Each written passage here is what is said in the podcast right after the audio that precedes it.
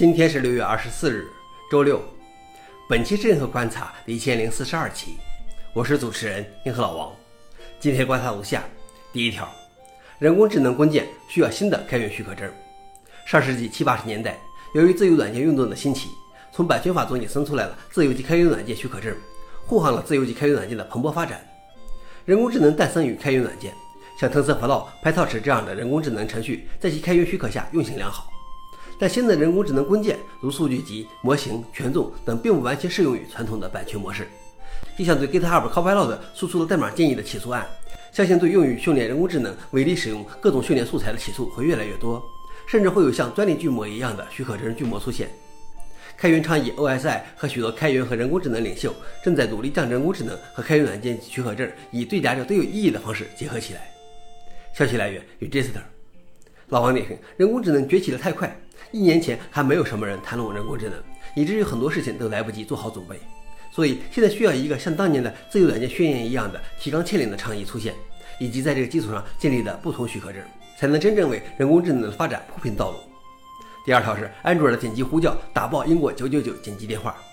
安卓十二系统为紧急服务增加了一个简单的功能，只要连按五次电源键，你的手机就会为你拨打紧急服务。当手机放在你的口袋里，或者你有一个不正常的电源按钮时，这显然很容易意外做到。英国警方称，所有紧急服务机构目前都在经历创纪录的999电话量。有趣的是，带有这个功能的安卓十二是在一年半前推出的，但直到现在才逐渐普及到足够多的设备上。从那时起，就有源源不断的帖子提醒人们注意这个问题。在补丁出来之前，谷歌目前的建议是关闭该功能。消息来源：阿斯泰克尼卡。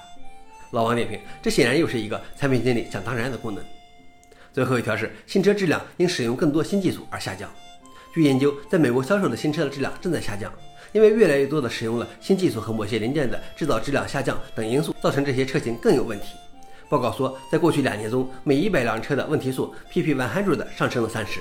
特斯拉的 PP100 的质量评级同比增加了三十一，到二零二三年达到了二百五十七。新车提供的电子触摸式设计的门把手也成为了一个问题，在十个问题最多的车型中，有七个是电池电动车。消息来源：路透社。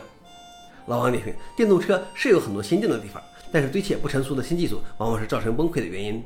这有点像一个刚刚学会使用新框架的开发者，喜欢用各种新功能来开发软件，但是往往会出现一些问题。以上就是今天的硬核观察。想了解视频的详情，请访问随附链接。谢谢大家，我们明天见。